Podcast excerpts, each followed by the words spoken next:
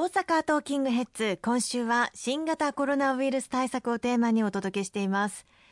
まあ、こういう状況でもなんとか前向きに頑張ろうと思っていらっしゃる方たくさんいらっしゃいますよね。そうですね。あのこういう時だからこそピンチをチャンスに新しいことに挑戦をしていこうという中小事業者の方々もたくさんいらっしゃいます。そういう方を力強く応援していくことでアフターコロナ、ポストコロナ、まあいろんな言い方ありますけれども、新しい社会で勝ち残っていける、そういう企業を育てていくことが大変重要になってくると思うんですよね。そのための支援策というのもあるんですよね。はい。あの、もともとある、あの、補助金のメニューとして、まあ、生産性向上を目指す方々のために、ものづくり補助金とか、あるいは販路開拓などを目指す方々のために持続化補助金とか、IT 導入補助金などの補助金のメニューがあるんですが、こうしたものをさらにこの新型コロナウイルス対応として特別枠を設置をして、補助のメニューを格上げ、かさ上げをしております。具体的に教えていただけますか？はい。例えばあのものづくり補助金ですとこれはあの新しい製品を開発していこうとかあるいは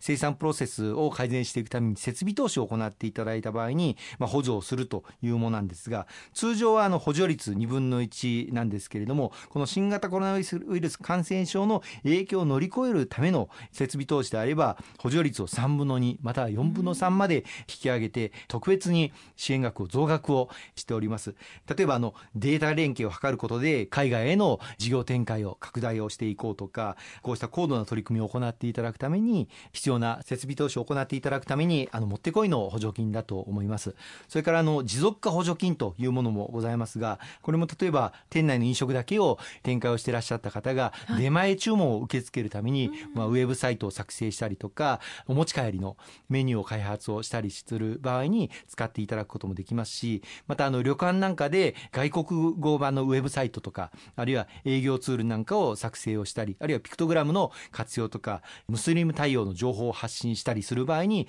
使っていただくことができます。あの、これも今、新型コロナ対応ということで、事業費の3分の2、あるいは4分の3が支援をされるというものですので、ぜひ活用を検討していただければと思います。もう一つ、あの、申し上げた IT 導入補助金ですけれども、まあ、こういう新型コロナの影響の中だからこそ、オンライン化を進めていく、あるいはテレワークの環境を進めていく、さらには相手先、取引先との間でのテレビ会議、こうしたものを進めていく、社内でのこうテレビ会議の環境を進めていく、こうしたことを進めていくために非常に使い勝手のいい補助金だと思います。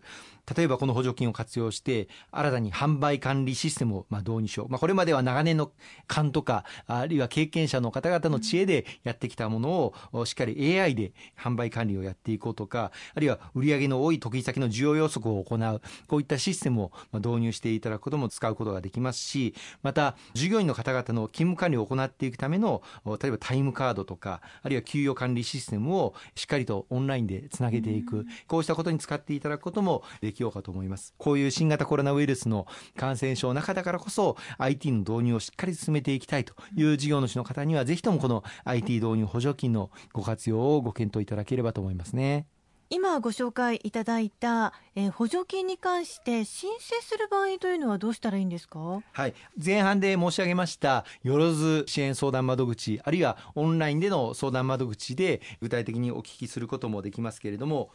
それぞれの地域のあの商工会議所や商工会等で具体的な話を聞くことも可能になっています。また、あの、中小企業庁のホームページをあのご覧いただければ、こうしたそれぞれのあの補助金のメニューについても確認をいただくことができますし、また応募方法なんかも記されておりますので、ぜひご覧をいただきたいと思います。知っているようで知らない補助金に当たるかもしれませんのでぜひそのあたり情報収集していただきたいですね。そうですね。こういう新型コロナの、まあ、中だからこそ、まあ、ピンチをチャンスに変えていく、うん、新たなことに取り組んでいく。そして次の時代にふさわしいまた勝ち残っていけるそういう企業体質を目指していらっしゃる方々にぜひともご活用いただきたいと思います。ありがとうございます。今週もいろいろとお話しいただきましてありがとうございました